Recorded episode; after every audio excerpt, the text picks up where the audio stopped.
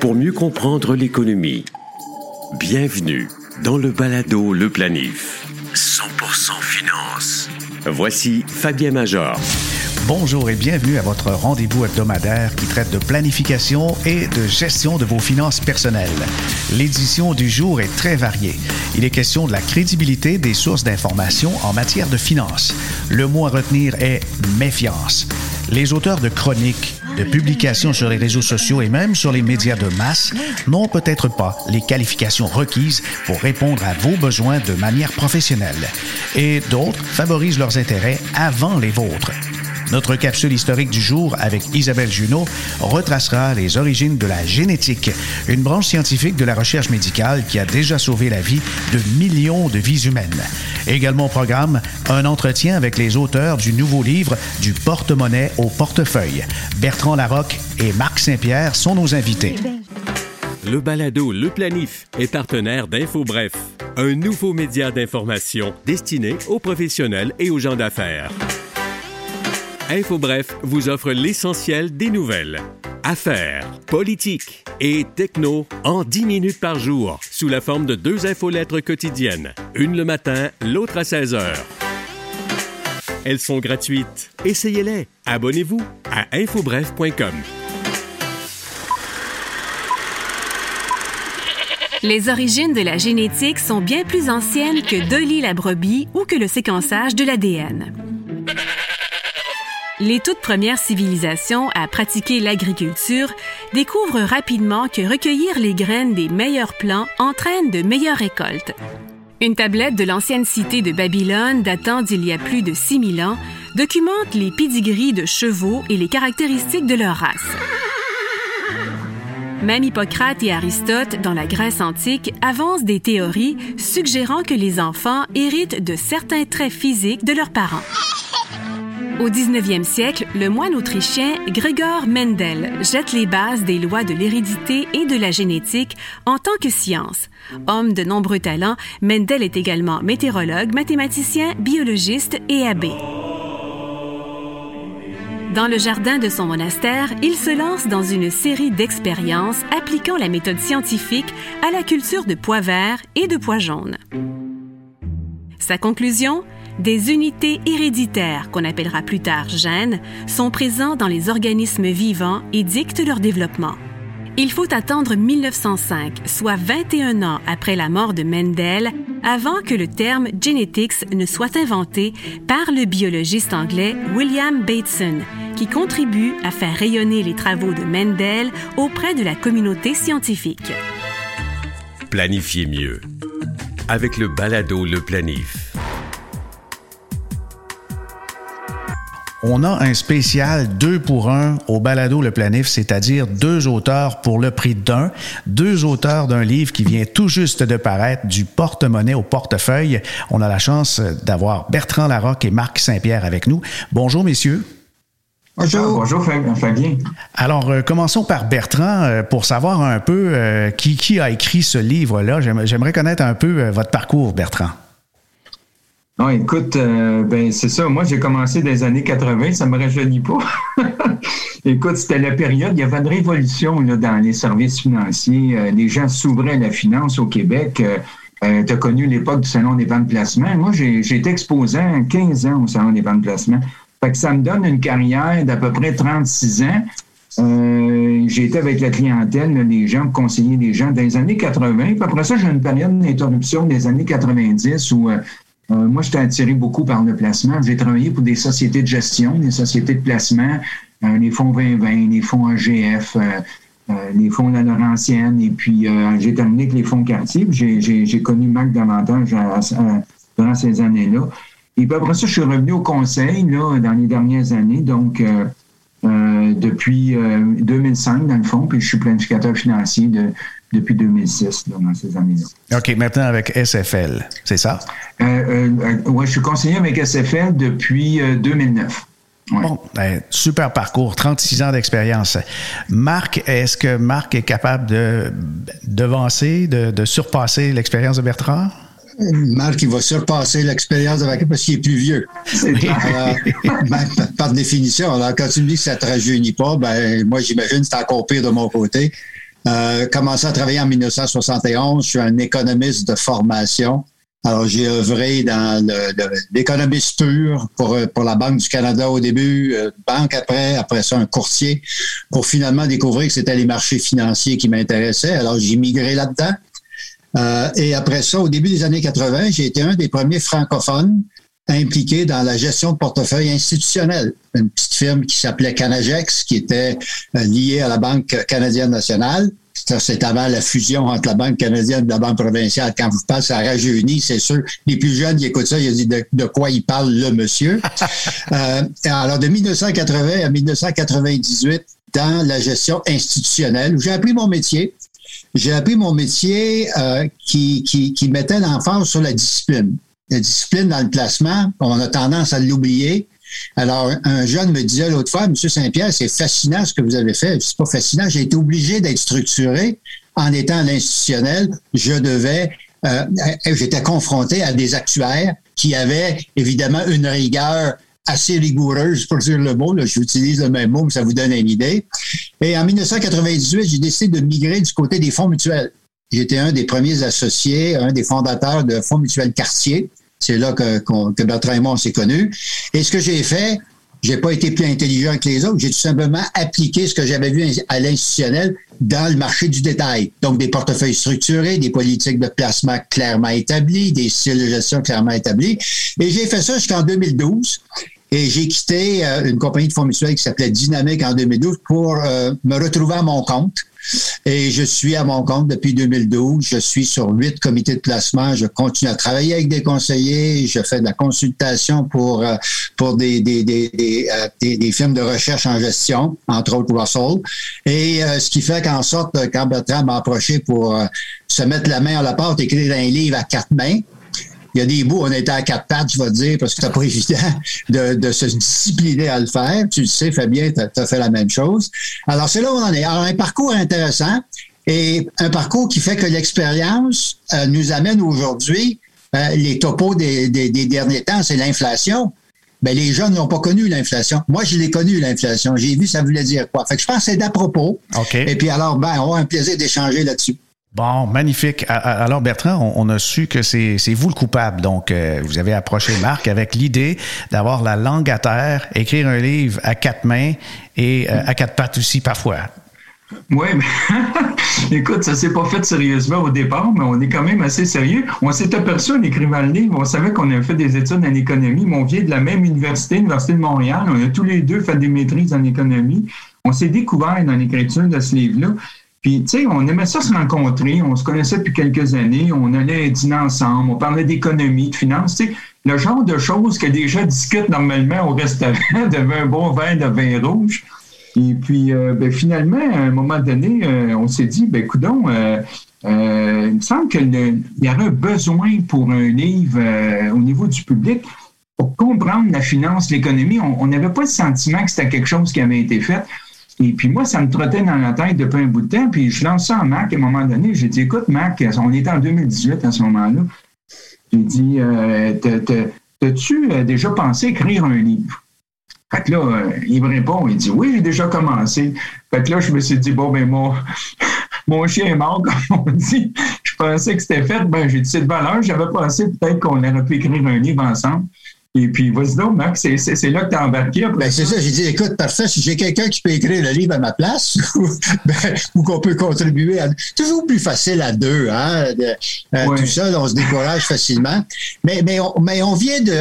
On, on, vient de. On a des formations identiques, mais on, on, on le regarde d'un angle différent. Bertrand, plus de l'angle de la planification. Moi, évidemment, je mets toujours mon chapeau de gestionnaire de portefeuille. J'essaie de tout le mettre dans des boîtes puis dire, ben, c'est dans une carte, qu'est-ce que ça fait, c'est quoi drôle? Fait qu'on trouvait qu'il y avait une belle complémentarité. On s'est embarqué dans un projet qui est un projet complètement fou. Mais, mais le point aussi, c'est, excuse-moi, c'est que Marc, là, c'est un très, très bon vulgarisateur. C'est, en termes de conférencier, là, les gens se bousculent. S'il y avait des billets qui étaient vendus, là, écoute, ça serait sold out à chaque fois. Mais Marc a toujours travaillé pour vulgariser le placement, moi, de mon côté, c'était plus la compréhension au niveau de, les principes de planification financière, comment s'organiser, comment gérer les enfants. Donc, pour, tous les deux, là, je pense que c'est important de vulgariser. Alors, il y a des chiffres clés à retenir. Donc, plus de 70 ans d'expérience et 45 conseils pour mettre son argent au travail. Donc, le livre, je comprends que euh, ce sont des trucs, mais comment, comment vous l'avez structuré? Est-ce que ça se lit comme un roman ou encore on peut euh, y aller euh, section par section, ce qui nous intéresse? C'est bien que tu mentionnes ça. effectivement, ça se lit comme un roman, un roman de finances. Ce qu'on a voulu faire, on avait examiné qu'est-ce qui avait été publié dans le domaine et on voulait se tenir loin des espèces de recettes magiques où finalement on vous dit, ben écoute, investissez en bourse et devenez millionnaire. Euh, croyez en vous, réalisez-vous, puis vous allez prendre votre retraite à 45 ans. Ah, vous n'êtes pas des coachs de vie, vous n'êtes pas des coachs de vie, non? Non, non, tu comprends? Pour, moi, pour moi, ça, c'était un peu une insulte à mon intelligence parce que venant du monde du placement institutionnel, on savait que c'était une discipline.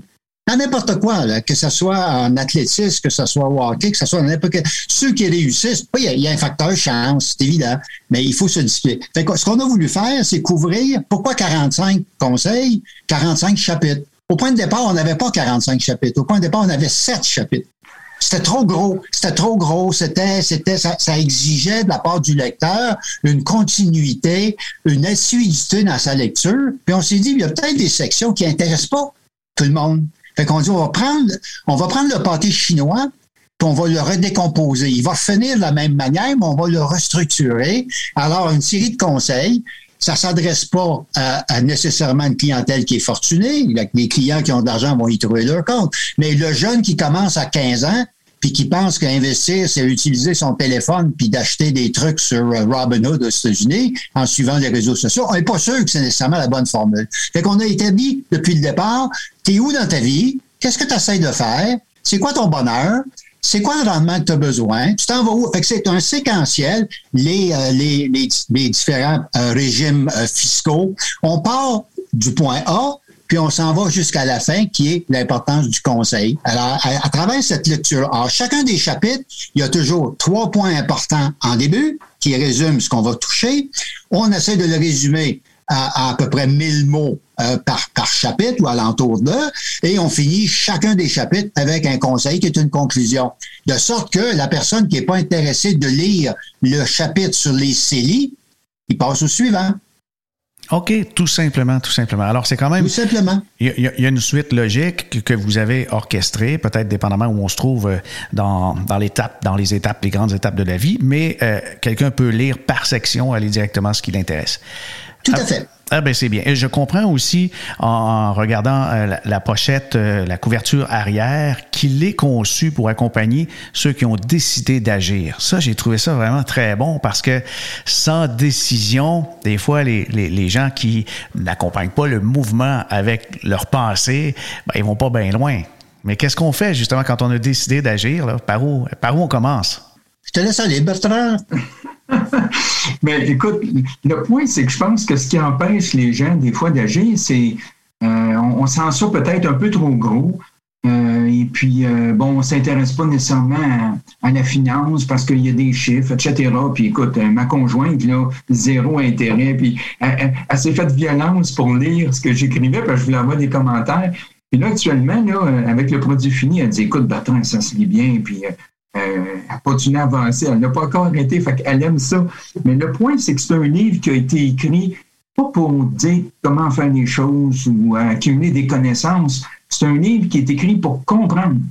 Comprendre. Qu'est-ce qu'on fait? Qu'est-ce qu'on nous explique? Qu'est-ce qu'on nous dit? On ne va pas dans les détails. Je pense que c'est une erreur qui est faite souvent d'aller dans les détails, puis c'est là qu'on se perd. On pense que finalement, les conseillers financiers sont là pour aller dans les détails. Donc, nous, ce qu'on veut, c'est aider les gens à comprendre. Et puis, euh, finalement, il, faut aider le lecteur à, prendre une démarche. Euh, par exemple, la méthode infaillible pour épargner, tout le monde parle d'épargne, mais... Par où on commence, ça, ça c'est pas, pas clair. Ben c'est ça, mais, mais, mais il, y a, des méthodes infaillibles. Donc, donc, on parle de ça. Il y a des principes de, en planification financière. Et puis, donc, on va dans les grands principes pour que les gens puissent euh, euh, plus bien situé. À quoi ça sert la planification financière? Comment ça procède? Euh, mais encore une fois, on le dit dans le livre, euh, le plan le plus, c'est mieux d'avoir un plan qui est simple qu'avoir un plan compliqué qu'on n'applique pas. Donc, l'important, c'est d'avoir un plan de match au départ. Les régimes fiscaux, dans toute ma carrière, Fabien, puis tu le sais toi aussi comme planificateur financier, les gens confondent le, régime fiscal avec le produit financier. Tu sais, un CELI, c'est pas un produit financier. Un REER, c'est pas un produit financier. Ben oui, en, en 2021, encore, on entend des, histoires du genre, je prendrai pas de REER, c'est pas rentable. Euh, mais c'est ça, c'est le régime, c'est pas le produit. Exactement. Donc, on l'explique. Et puis, écoute, c'est un des commentaires qu'une de mes lectrices m'a fait. Elle dit, écoute, elle dit, je n'avais pas pensé que c'était ça, un régime fiscal. Tu sais, je ne comprenais pas c'était quoi. Et dans le fond, notre livre aussi, il se distingue de ce qui existe sur le marché parce que c'est un livre Marc, on a un biais économique, qu'est-ce que tu veux? On, on est étudiant en économie, fait que nous, on voit les choses de façon économique, puis nécessairement, on parle d'économie, on parle d'économie dans la vie de tous les jours des gens, mais dans la vie de tous les jours des gens, les choses changent. Il y a des game changers qui viennent tout bouleverser. Dans ces game changers-là, euh, croyez-vous que la pandémie a bouleversé euh, le monde de la finance? Ben moi, moi, je te, moi, Fabien, je te dirais oui, absolument, absolument. quand on fait de la gestion de portefeuille, tu le sais, on, on regarde les données historiques, on dit historiquement, ben, en 1978, il est arrivé telle chose, puis en 1982, il est arrivé telle chose. Ce qu'on a eu la pandémie, c'est un, c'est un, c'est un facteur exogène. On peut appeler ça euh, un black swan, quelque chose qui n'était pas prévu.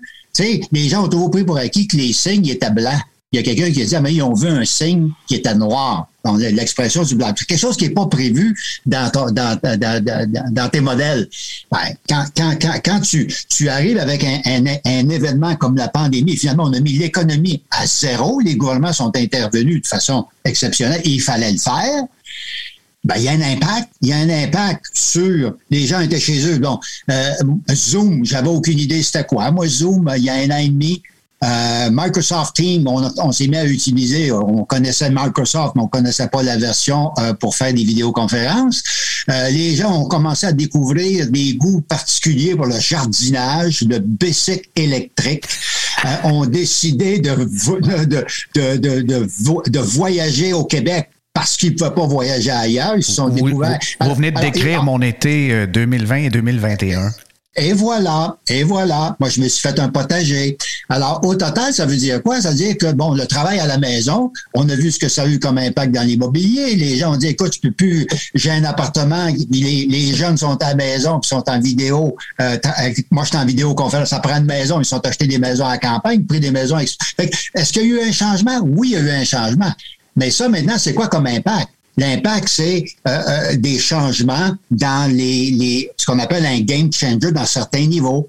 On parle de plus en plus. On a découvert que quand il n'y a pas de bateau qui, qui, qui arrive dans le canal euh, à, Venise, qu'il n'y a plus de pollution, comme par magie. Hmm. Bon, ben, c'est quoi? Ça, c'est un autre game, le game changer le plus important des prochaines années. On vient de finir le COP26. Mais, eh effectivement, c'est ça. Est-ce que moi, comme gestionnaire de portefeuille, je dois le prendre en considération? Est-ce que mon, mon historique d'économiste euh, me sert à quelque chose? La réponse, c'est oui, ça me sert à quelque chose parce que j'ai déjà vu ce film-là. Et les jeunes me disent, bon, mais dans ton temps, Mac, le film, t'es en noir et blanc. Je sais, mais c'était le même film, c'était pas les mêmes participants, mais c'était la même lecture. Et alors c'est ça. Alors l'avantage qu'on a eu, c'est vraiment on est des praticiens du marché, c'est pas qu'on n'est pas des professeurs d'université, on vit encore, j'ai encore des clients, Bertrand des clients, on fait encore des conférences et on est impliqué au jour le jour là-dedans. Et c'est pour ça, à que je pense que la déform moi j'appelle ça une déformation, une déformation d'économiste nous amène avec un prisme de lecture qui est différent. Et je pense qu'il a toute sa valeur aujourd'hui. Mhm. On peut ajouter aux observations, entre autres, de la pandémie, le changement euh, dramatique. Oui, le commerce électronique existait déjà, mais on dirait maintenant toutes les générations utilisent le commerce en ligne pour se faire livrer des choses, puisqu'évidemment, il y avait besoin. Hein, c'est souvent les besoins qui vont euh, créer des, changements durables.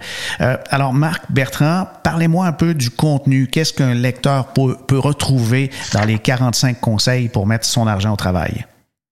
En fait, on a réalisé rapidement que tout part de la planification financière, ça part des gens. Donc, au départ, il faut se poser la question, parce que des livres, il y en a en tonnes sur le marché, mais il faut se poser la question, moi, où est-ce que j'en suis?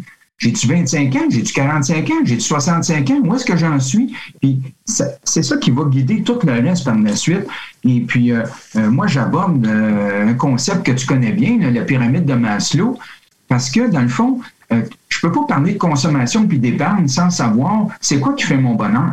C'est-tu dépenser, c'est-tu d'épargner? Hein? On le sait, toi puis moi, il y a des gens qui aiment plus épargner, puis qui se privent, et puis, bon, qui font moins de sorties que d'autres, puis d'autres, c'est l'inverse. Donc, il faut se situer, il faut savoir où est-ce qu'on en est. Et puis après ça, euh, le rendement, c'est quoi le rendement que j'ai besoin? Ça, c'est stressant. C'est quoi le rendement que j'ai besoin pour m'assurer que je vais réussir à long terme? Mais le rendement, ça se calcule. Hein? On l'apprend en planification financière. Donc, c'est pas une question, une question mathématique, c'est pas arbitraire. Là. C'est pas un profil d'investisseur qui va me garantir que je vais atteindre mes résultats financiers. Ça se calcule. En ça, on explique ça dans le livre. L'autre chose, c'est qu'on vit des émotions. Hein. On n'est pas des machines, on n'est pas des robots.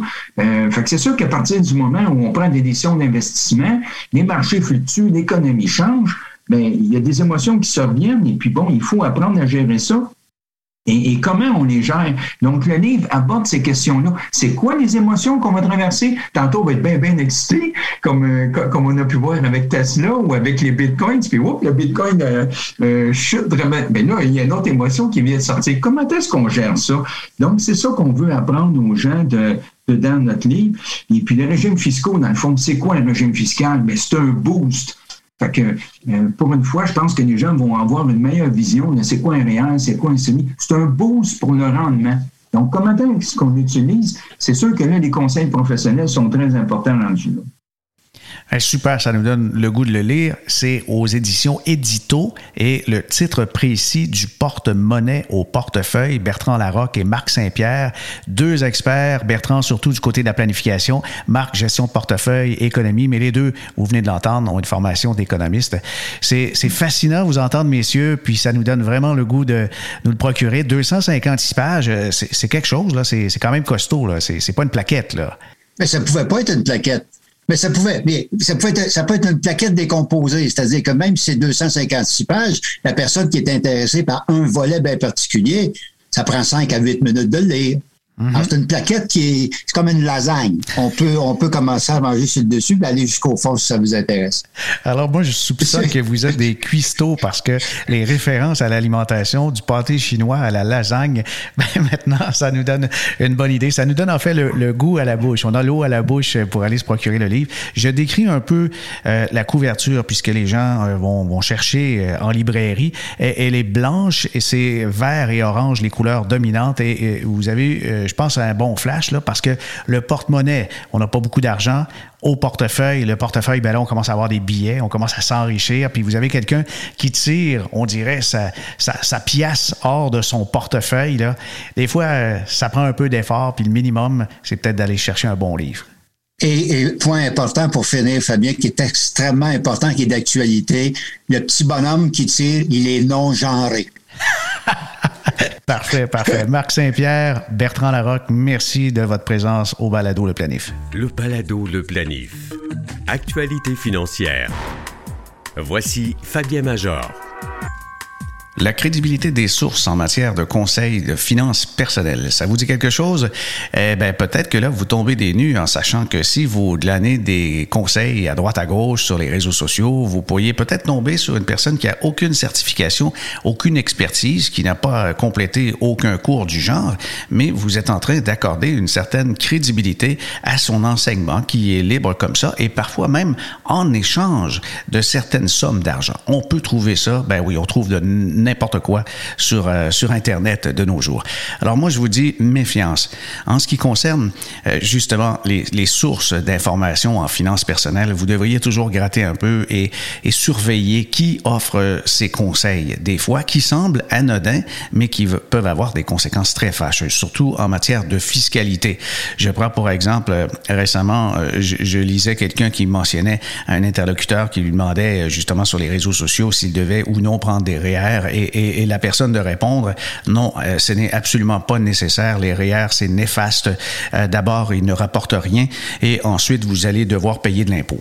Euh, ici, on a confondu bien des choses. D'abord, si le REER ne rapporte rien, c'est qu'il probablement pas bien investi dans un produit adéquat. Ou euh, deuxièmement, si on mentionne qu'on devra payer de l'impôt, oui, mais si au retrait, on, on paie seulement 20% d'impôt et qu'on a eu une déduction de 40 euh, ben, selon moi, c'est une bonne affaire de contribuer à un REER. Mais tout est du cas par cas et euh, ce qu'il ne faut pas faire, il ne faut absolument pas, euh, je dirais, fonctionner avec la loi de la moyenne.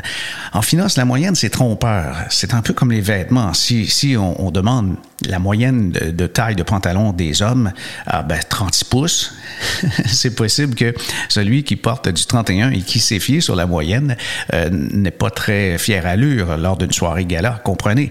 Alors c'est la même chose, je pense, avec un portefeuille, avec la planification de patrimoine et un plan financier. Ce n'est pas la moyenne qui compte, c'est plutôt vos objectifs.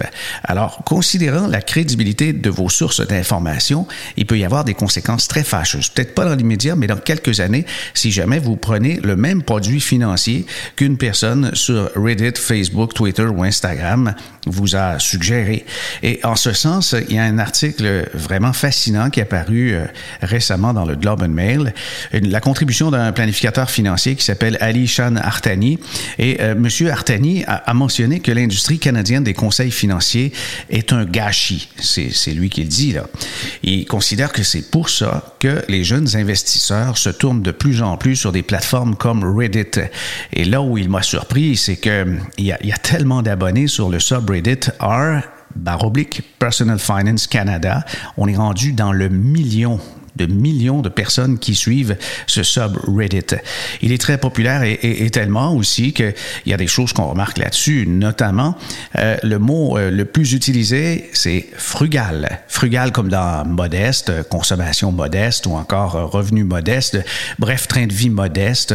Évidemment, ça, c'est relié à la tendance lourde, la philosophie FIRE qui est très populaire chez les millénarios. Selon le planificateur financier Artani dans le Globe and Mail, pourquoi pourquoi les subreddits du genre sont très populaires et pourquoi de plus en plus de jeunes se tournent sur des applications ou encore euh, se tournent vers les réseaux sociaux pour aller chercher des conseils financiers plutôt que d'y aller en succursale bancaire, c'est que selon lui, il y a une problématique. Si on, on remet l'industrie dans son contexte, c'est très, très, très différent des États-Unis. Si quelqu'un aux États-Unis cherche des conseils financiers, il va s'adresser probablement à l'un des 30 000 conseillers en investissement enregistrés il y, en a quand même pas beaucoup quand, quand vous y pensez, là, avec un pays de plus de 300 millions d'habitants. Euh, ce qu'on appelle les RIA, ce sont euh, des, des, conseillers, membres de cabinet qui sont soumis à une norme fiduciaire. Ça signifie qu'ils sont tenus légalement d'agir dans le meilleur intérêt de leurs clients. Et ça marche pas comme ça au Canada. Si un Canadien se trouve dans la même situation et il s'en va voir l'un des 600 000 employés de banque, qui essaient d'atteindre ces quotas de vente, eh bien, ces, ces, vendeurs sont tenus tout simplement à la norme de convenance. On va offrir des produits qui conviennent. Comprenez que c'est très, très, très différent. Et ça, les millénarios l'ont compris. Euh, des fois, des clients plus âgés ne l'ont pas compris et se disent à la banque, mon argent est en sécurité, ils doivent vouloir mon bien. Ben, ils, ils veulent peut-être aussi euh, des, des, intérêts et des commissions. Mais euh, les gouvernements provinciaux essaient un peu de régler ce, ce problème-là, selon Artani. Euh, notamment l'Ontario, qui compte le plus grand nombre de professionnels de la finance au pays, a adopté la loi sur la protection des titres professionnels de la finance en 2019, qui suivait un exemple, celui du Québec, qui interdirait aux vendeurs d'utiliser les termes conseillers aux planificateurs financiers dans leurs titres s'ils n'ont pas réussi les examens et passé, bien sûr, tous les filtres de formation. Là où j'ai trouvé euh, le texte de M. Artani très intéressant, c'est qu'il dit que le problème va au-delà des titres professionnels. Le plus gros problème, c'est des intérêts. Vendre et conseiller, c'est deux choses très différentes et vous m'avez entendu parler euh, longuement de ce sujet. J'en ai même fait un livre en 2017, Petit secret et gros mensonge de votre banquier. Et il y a une étude de l'année 2018 euh, de FP Canada, anciennement le Conseil des normes de planification financière, qui a révélé que l'argent était le plus grand stress auquel les Canadiens étaient confrontés. Et plus, même davantage que la santé personnelle, plus que le travail, plus que les relations, plus que la moitié des Canadiens, donc, se sentent gênés de manquer de contrôle sur leur situation financière. Et mettre les gens devant un conseiller lorsqu'ils ont besoin d'aide financière, c'est comme les mettre en face d'un représentant des ventes pharmaceutiques quand ils ont besoin de conseils de santé ça n'a pas de sens. Ça prend un conseil neutre, ça ne prend pas un conseil qui est dirigé vers l'atteinte de quotas pour la vente de produits. On comprend bien aussi. Et l'article d'Artani mentionne aussi que l'âge moyen d'un conseiller au Canada, c'est supérieur à 50 ans. Et la plupart des conseils et de planification se concentrent donc sur le sujet de la retraite.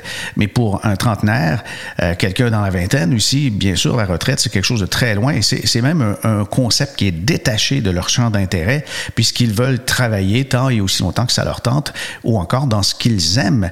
Et la plupart des richesses sont contrôlées, il faut le dire, par la génération des baby boomers. Par défaut, donc, ceux-ci deviennent les principaux sujets de tous les objectifs réglementaires et centres d'intérêt des banques, mais aussi des autorités de marché.